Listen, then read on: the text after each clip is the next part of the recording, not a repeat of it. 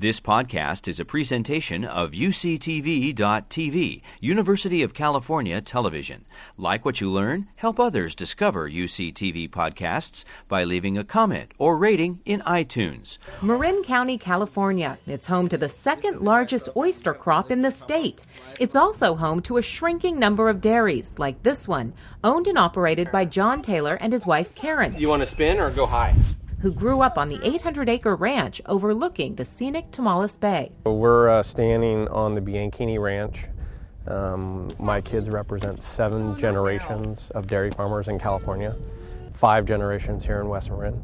In recent years, farmers like Taylor have found it harder to cope with increasing environmental regulations, rules that protect the bay, just down this hill, and the oysters that are growing in the bay from potentially harmful runoff created by cows. You know, back in the 50s, there was well over 200 dairies in West Marin, or Marin County, period.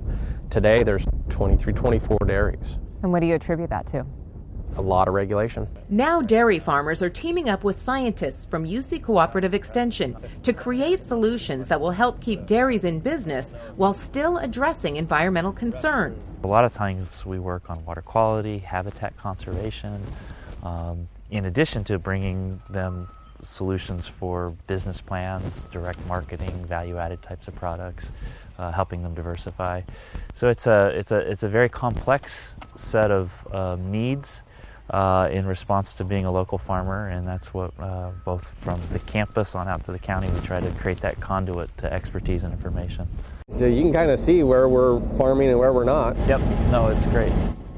On this land, David Lewis has helped to set up filter strips, implement rotational grazing, and create sediment basins, all designed to trap water runoff at the dairy. And there, in that, the sediment can settle, the manure can settle, and all the nutrients and pathogens that are attached to them are here in this kind of material rather than making it all the way down to the creek.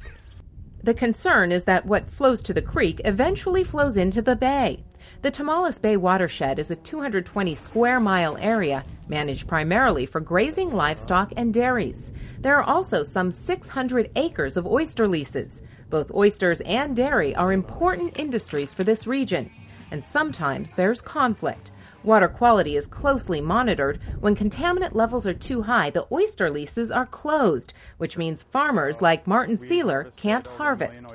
That used to create tension between these two important farming communities, but now they're working together to keep both industries producing. I think the dairymen understand that the oyster farming is an important part of the community and the economy here. This area, the kind of the top of the hill as you go down, this is our silage field. Again, Taylor admits it's the small steps and the big partnerships that have meant increased harmony and understanding between dairy and oyster farmers. They're both crucial to the economy of Marin County and the future of farming. These are all family run farms and family run oyster production. Those, those, they're local business folks. And I just like to see that, um, that strength of that community maintained. You ready to swing? It's something the Taylor family would like too. Their plan is to build a thriving business and help preserve this beautiful bay so they can someday pass their treasured land down to the next generation. About this. So, seven generations in California, five generations in West Marin. In Marin County, Kristen Samos for UC Davis. You've been listening to a podcast by University of California Television.